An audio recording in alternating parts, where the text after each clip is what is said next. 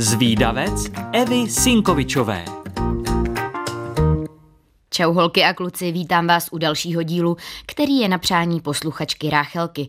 Pověřila mě, abych něco zjistila a tak jsem se do toho pustila. Pojďme na to.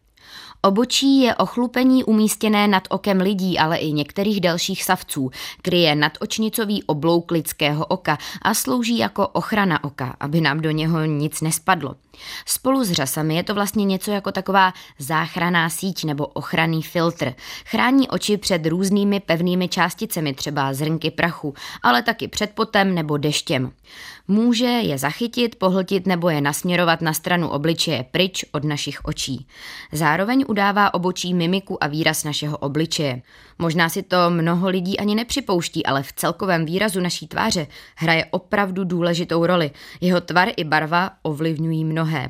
Musíte o něm přemýšlet jako o rámu obrazu. Dokáže přidat i ubrat roky, zjemnit tvář nebo jí dát naopak neslušivý zachmuřený výraz. Pomocí obočí sdělujeme emoce. Je důležitou součástí naší neverbální komunikace. Beze slov toho zvládneme vyjádřit mnoho.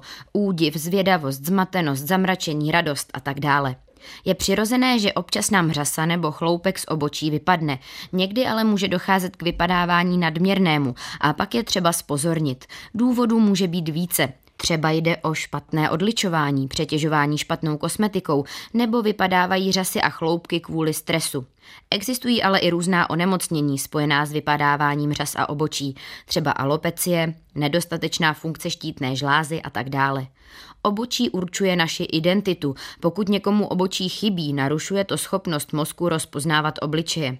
Nejspíš si ani nedokážete představit, jak moc by vás změnilo, kdybyste si oholili obočí. V různých dobách a také v různých kulturách byl populární jiný tvar, hustota i barva obočí. Momentálně je populární přirozený široký tvar. Pokud nemáte přirozené husté tmavé obočí, můžete čarovat s tuškou na obočí nebo si dopomoci různými metodami u profesionálů. Rozhodně ale není správnou variantou se inspirovat tvarem obočí u slavných krásek a krasavců.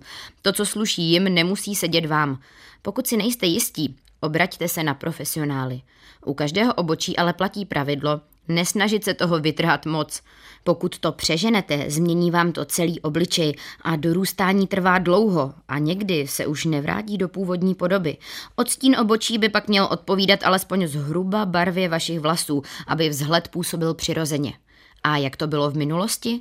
Zvýrazněné obočí se nosilo ve starověkém Egyptě, husté a přirozené pak zase ve starověkém Řecku a Římě. Ve středověku se pak zase obočí holilo nebo trhalo do co nejužšího tvaru. Uzounká linka nad okem pak byla populární ve 20. a 30. letech minulého století, to se ale od 40. do 60. let opět změnilo. Trend čím hustší, tím lepší pak přišel v letech 80. A zpět k vytrhávání a dokreslování tuškou se trend přesunul v 90. letech. Teď jsme ale opět ve fázi přirozenosti, tak snad to tak dlouho zůstane. Umíte si sami sebe představit bez obočí? Já ne. A rozhodně to nedoporučuju zkoušet. Moji milí zvídavci, pokud chcete o tom, proč máme obočí někomu vyprávět, ale nestihli jste si všechno zapamatovat, tak nevadí. Už teď si to na webu Rádia Junior můžete poslechnout znovu, kolikrát chcete. A pokud vás napadá nějaká zajímavost, o které moc lidí neví, tak mi určitě napište a třeba se objeví v nějakém dalším dílu zvídavce. Tak ahoj. thank you